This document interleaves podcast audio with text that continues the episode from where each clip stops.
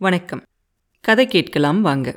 பொன்னியின் செல்வன் கதையை இப்போ நம்ம கேட்டுக்கிட்டு இருக்கோம் நம்ம ஆழ்வார்க்கடியான் நம்பி மேலே மண்டபத்து மேலேருந்து கீழே இறங்கும்போது அவரோட உடம்பு பட்டு சலசலப்பு சத்தம் கேட்டு அந்த கூட்டத்தில் இருக்கவங்க யாருன்னு திரும்பி பார்க்குறாங்க அந்த சமயத்தில் ஒரு ஆந்த செஞ்ச உதவியை ஆழ்வார்க்கடியான் அவர் மனசுலேயே ரொம்ப பாராட்டுறது ஏன்னா சிறை கடிச்சிக்கிட்டு போட்ட சத்தத்தில் அந்த ஆந்தை தான் அப்படி சத்தம் போடுது அப்படின்னு நினச்சிடுறாங்க அந்த கூட்டத்தில் இருந்தவங்க. ஒருத்தன் சொல்கிறான் அடே அந்த ஆந்தை நம்மளை பயமுறுத்திருச்சுடா அதை போய் வெட்டு அப்படின்னு சொல்லுவான். அப்போ ரவிதாசன் சொல்லுவார் வேண்டாம் வேண்டாம். உங்களோட கத்தியெல்லாம் கூர்மையாக வேற ஒரு முக்கியமான காரியத்துக்காக பத்திரப்படுத்தி வச்சுக்கோங்க. நம்மளோட பகைவர்களை பூண்டோடு ஒழிக்கிறதுக்கு கூராக்கி வச்சுக்கோங்க. இந்த ஆந்தைகள்லாம் நம்மளோட சிநேகிதர்கள். மனிதர்களெல்லாம் சாதாரணமாக இந்த நேரத்தில் தூங்கிக்கிட்டு இருப்பாங்க. நம்ம மட்டும்தான் கண் முழிச்சிருப்போம். நம்மளோட சேர்ந்து இதுகள்லாம் தான் கண்ணு முழிச்சிருக்கு. அதனால இதுகளை ஒன்றும் பண்ண வேண்டாம் அப்படின்னு சொல்லுவான் ரவிதாசன். அவனோட பேச்சை கேட்டுக்கிட்டே மெல்ல மெல்ல அடிமேல அடியெடுத்து வச்சு திருமலை ஒரு பெரிய மருத மரத்துக்கு பக்கத்தில் வந்து அது பின்னாடி போகிறாரு அந்த மருத மரம் ஒரு நூறு வருஷம் ஆன ஒரு மரம். அதனால அதோட ஆணி வேர் இருக்கும் இல்லையா? ஒரு ஆணி வேருக்கும் இன்னொரு ஆணி வேருக்கும் நடுவில் நல்ல பள்ளமாக குழியாக இருக்குது அந்த மாதிரி ஒரு குழிவான இடத்துல காலை வச்சு அந்த மரத்தோட சாஞ்சு நின்றுக்கிட்டு அவங்க பேசுகிறதெல்லாம் ஒட்டு கேட்க ஆரம்பிக்கிறார். அப்போ அந்த ரவிதாசன் மறுபடியும் சொல்கிறான் தஞ்சாவூரில் இருக்கிற இந்த ராஜ்யத்தோட பொக்கிஷம் இருக்கிற வரைக்கும் நமக்கு என்னென்ன பொருள் வேணுமோ அதெல்லாம் குறையில்லாமல் கிடைக்கும். அதனால நம்ம மனசில் நல்ல துணிவோட நம்ம ரகசியம் அது வரைக்கும் யாருக்கும் வெளியே தெரியாத அளவுக்கு வச்சுக்கிட்டு நம்ம காரியத்தில் நம்ம இறங்கணும். இப்போ நமக்குள்ளே இருக்கிறவங்க வந்து ரெண்டு பிரிவாக பிரியணும். பிரிஞ்சதில் ஒரு பிரிவில் இருக்கவங்க வந்து உடனே இலங்கைக்கு போகணும். இன்னொரு பிரிவில் இருக்கவங்க வந்து தொண்டை நாட்டை பார்த்து போகணும். ரெண்டு பகைவர்களையும் நம்ம ஒரே நேரத்தில் நம்ம வேலையும் முடிக்கணும். அது வரைக்கும் காத்துக்கிட்டு இருக்கணும். ஏன்னா ஒரு பகைவனை மட்டும் முடிச்சிட்டு அவகாசம் கொடுத்தா இன்னொரு பகைவன் ஜாக்கிரதை அதுக்கு இடமே கொடுக்கக்கூடாது. உங்களில் யாரெல்லாம் இலங்கைக்கு போக தயாராக இருக்கீங்க? அப்படின்னு கேட்பான் ரவிதாசன். உடனே நான் போகிறேன் நான் போகிறேன் அப்படின்னு ரெண்டு மூணு பேர் கூட்டத்துலேருந்து சொல்லுவாங்க. யார் போகிறதுங்கிறத பற்றி அடுத்த தடவை முடிவு பண்ணலாம். இன்னும் ஒரு சில ஏற்பாடுகள்லாம் செய்ய வேண்டியிருக்கு அப்படிம்பா ரவிதாசன். அப்போ ஒரு கூட்டத்திலேருந்து ஒருத்தன் கேட்பான் ஈழத்துக்கு போகிறதுக்கு எந்த வழி நல்லது? அப்படின்னு கேட்பான் ரவிதாசன் மறுபடியும் பதில் சொல்லுவான் கோடிக்கரை வழியாக போகலாம். ஆனால் இங்கேருந்து கோடிக்கரை வரைக்கும் போகிறதுக்கு நிறைய ஆபத்துகள் இருக்குது ஏன்னா வழி முழுதும் நிறையா ஒற்றர்கள் இருப்பாங்க. அதனால சேதுவுக்கு போய் அங்கேருந்து கடலை தாண்டி மாந்தோட்டத்துக்கு போகிறது தான் சரியாக இருக்கும் அப்படின்னு சொல்லுவான். ஆனால் இலங்கைக்கு போகிறவங்களுக்கு வந்து படகு ஓட்ட தெரியணும் கட்டுமரம் தள்ள தெரியணும் கடலில் நீந்த தெரியணும் அப்படின்னு சொல்லுவான்.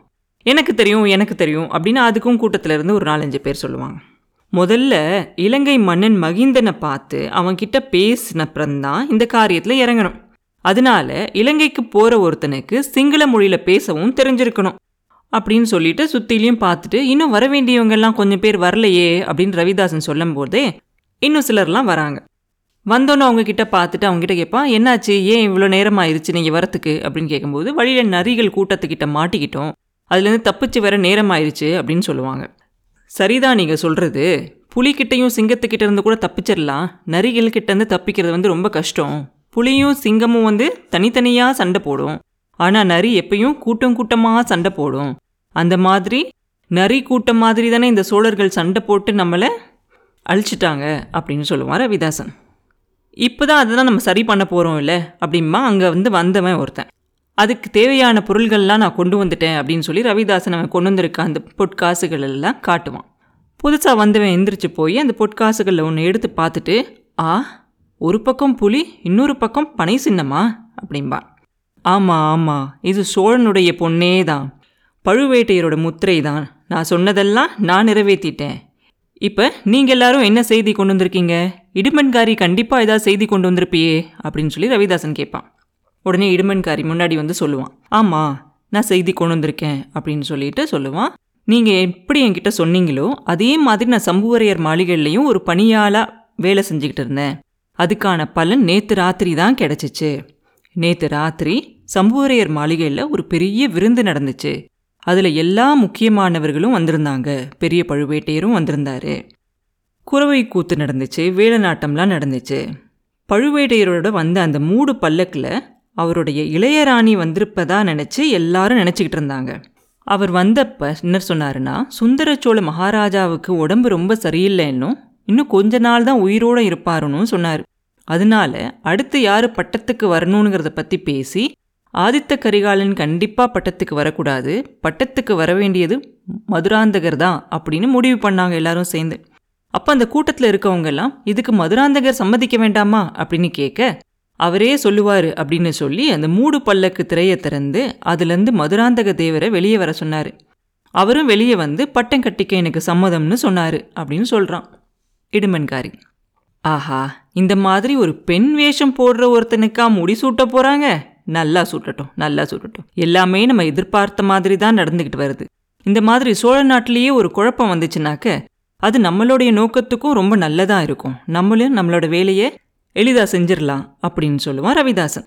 அதெல்லாம் இருக்கட்டும் உனக்கு எப்படி தெரிஞ்சுக்கிறதுக்கு ஒரு சந்தர்ப்பம் கிடைச்சிச்சு? அப்படின்னு கேட்பான். உடனே இடுமன்காரி சொல்லுவான் நடுராத்திரியில் அவங்க எல்லாம் கூடி பேசும்போது வேற யாரும் பக்கத்தில் வந்துடாதபடி பார்த்துக்க சொல்லி என்னை அங்கே காவலுக்காக கந்தன்மாரன் அங்கே நிற்க சொல்லியிருந்தாரு அப்படின்னு சொல்லி சொல்லுவான். அந்த சந்தர்ப்பத்தை நான் உபயோகப்படுத்திக்கிட்டு என் கண்களையும் என் காதுகளையும் வச்சு என்ன நடக்குதுங்கிறத நான் தெரிஞ்சுக்கிட்டேன் அப்படின்னு சொல்லுவான். அப்படி நீ உபயோகப்படுத்தும் போது வேற ஏதாவது தெரிஞ்சுக்கிட்டியா? அப்படின்னு கேட்பான் ரவிதாசன். ஓ தெரிஞ்சிச்சே. அந்த நள்ளிரவு கூட்டத்தை நடந்ததை இன்னொருத்தனும் பார்த்துக்கிட்டு இருந்தான். அவன் கோட்டையோட மதில் சுவர் மேலே நின்று பார்த்துக்கிட்டு இருந்தான் அப்படின்னு சொல்லுவான். ஆஹா இன்னொருத்தன் பார்த்துக்கிட்டு இருந்தானா? அவன் யாரு? அப்படின்னு கேட்கும் போய் இடுமென்காரி சொல்லுவான் ஒரு முன்குடும்பி வச்சிருந்த ஒரு வைஷ்ணவன். உடனே ரவிதாசன் சொல்லுவான் ஆஹா அவன்தானா? அவனை நீ என்ன செஞ்ச? சம்பூரையர்கிட்ட பிடிச்சி கொடுக்கலையா? அப்படின்னு கேட்ட உடனே இடுமன்காரி சொல்லுவான் இல்லை இல்லை அவன் ஒருவேளை நம்மளோட ஆள்களில் ஒரு ஆளாக இருப்பானோ? அப்படின்னு நினச்சி நான் அவனை பிடிச்சு கொடுக்கல அப்படின்னு சொல்லுவான். ஐயோ பெரிய தப்பு செஞ்சிட்ட நீ. அவன் நம்மாலே இல்லை. கட்டையா குட்டையா இருப்பான். சண்டைக்காரன். அவன் பேரு திருமலையப்பன். ஆனால் ஆழ்வார்க்கடியான் அப்படின்னு சொல்லிட்டு சுற்றுவான் அப்படின்னு சொல்லுவார் ரவிதாசன். அவனே தான். நான் செஞ்ச தவிர இன்னைக்கு மத்தியானம் தான் நானே தெரிஞ்சுக்கிட்டேன் அப்படின்னு சொல்லுவான் இடுமன்காரி. அது எப்படி தெரிஞ்சுக்கிட்ட? அப்படின்னு கேட்பாங்க. இல்லை நேற்றுக்கு இரவு கந்தன்மாரனோட நண்பன் ஒருத்தர் வந்திருந்தாரா? அவர் கடம்பூர் மாளிகையில் தங்கிட்டு இன்னைக்கு காலையில் அங்கேருந்து கிளம்பினாரு. அவருக்கும் அந்த கூட்டத்துக்கும் எந்த சம்மந்தமும் இல்லை.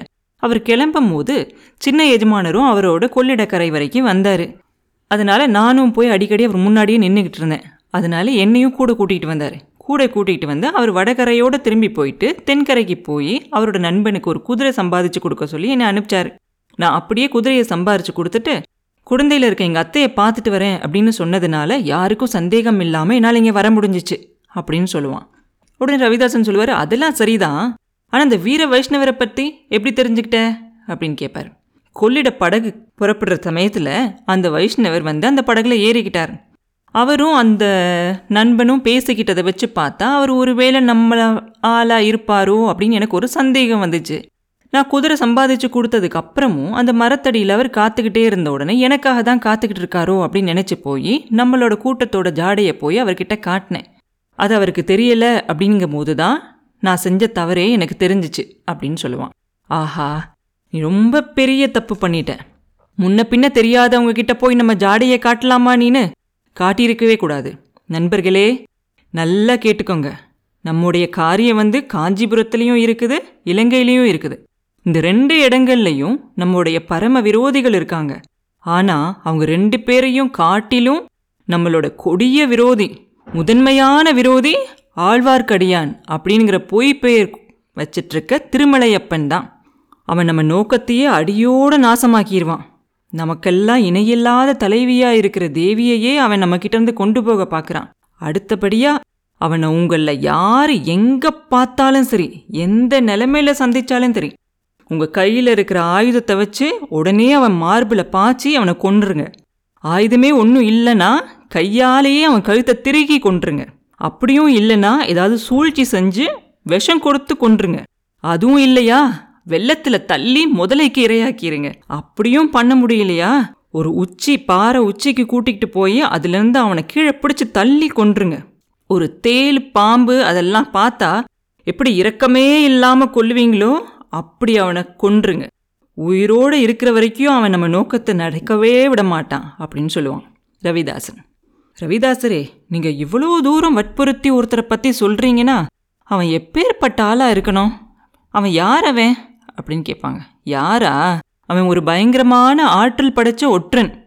முதன் மந்திரி அனிருத்ரரோட கையாள் அப்படின்னு சொல்லுவார் ரவிதாசன். ரவிதாசரே அவனை போல வேற யாராவது இன்னொரு ஒற்றர்கள் வேற யாராவது இருக்காங்களா என்ன? அப்படின்னு கேட்பாங்க.